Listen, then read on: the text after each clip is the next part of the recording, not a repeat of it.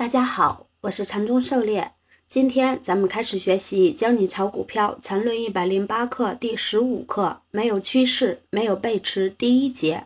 咱们的讲解按原文对照逐段进行，力求贴近原文解读，弄懂每课重难点。禅论原文：有人很关心诸如庄家、主力之类的事情，但散户、庄家的位次分野之类事情，不过是市场之不患下的患。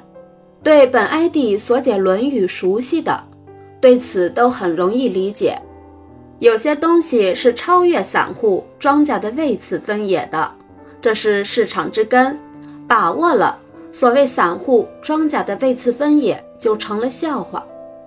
如果真喜欢听有关庄家的轶事秘闻，以后有空本 ID 可以说点儿，而且还可以告诉你如何阻击、搞死庄家。这一点，环视国内，没有比本 ID 更有经验的了。狩猎解读：散户、庄家的位次分野这类事情，不过是市场之不患下的患。那么，什么是市场之不患？就是市场上一些确定的规律，可以被把握的不变的分类，比如走势的分类。关于患和不患的理解，在禅师详解《论语》中有讲。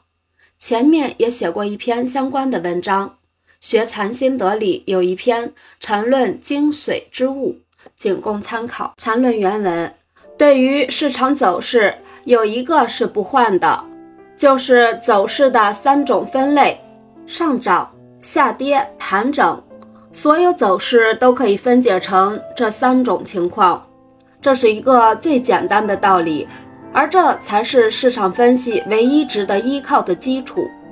很多人往往忽视最简单的东西，去搞那些虚头巴脑的玩意儿，而无论你是主力、散户、庄家，都逃不过这三种分类所交织成的走势。狩猎解读：把市场的走势一段段 K 线图构成，分类为上涨、下跌、盘整。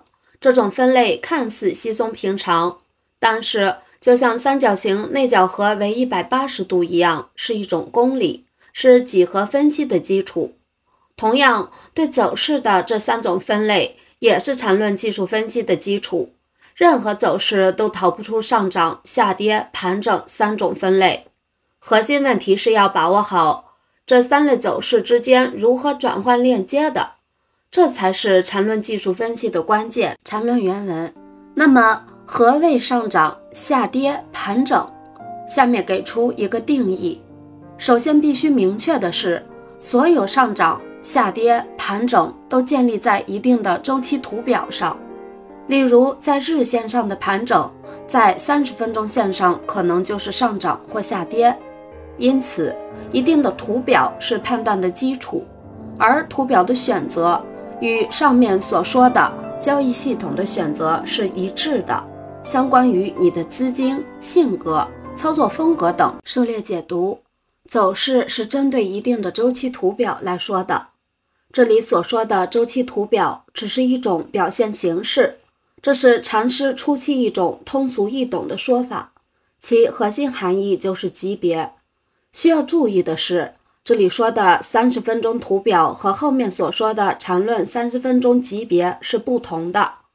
禅论30分钟级别是通过某种方法递归出来的精确级别，这个后面课程会详细介绍。这里所说的30分钟图表，就是通常我们使用的30分钟的 K 线图上的走势。这个级别大小的选择，需要根据自己的资金大小、操作周期来选择。大资金中长线操作和小资金短线操作是不同的。禅论原文：上涨，最近一个高点比前一高点高，且最近一个低点比前一低点高。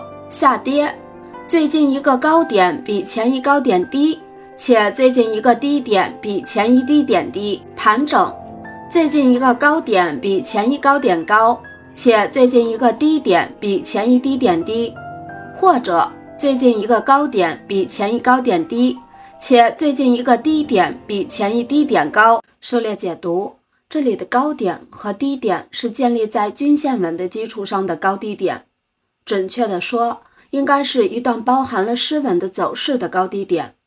这里所说的上涨、下跌、盘整，就需要两段包含失稳的走势之间进行比较而得来了。上面三幅图给出了上涨、下跌、盘整的实例，主要是比较两段高低点的位置关系来确定其类型的。这里禅师用均线纹来定义走势，是一种初级的简约的方式，后面会有更严格的对走势定义的标准。这里是用一种简单的方式让大家对走势分类有个直观的初步认识。禅论原文，操作的关键不是定义，而是如何充分理解定义，而使得操作有一个坚固的基础。